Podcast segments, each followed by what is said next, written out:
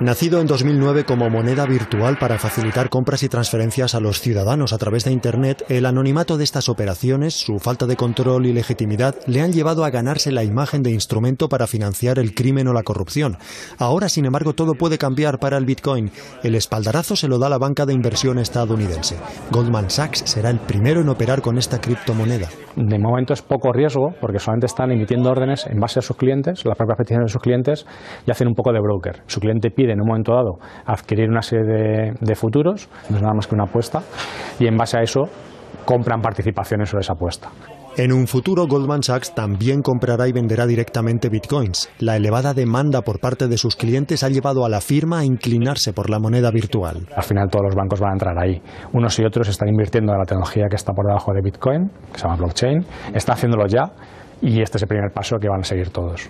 El Bitcoin acapara más del 50% de un mercado, el de las criptomonedas, que ha llegado a superar los 200.000 millones de euros.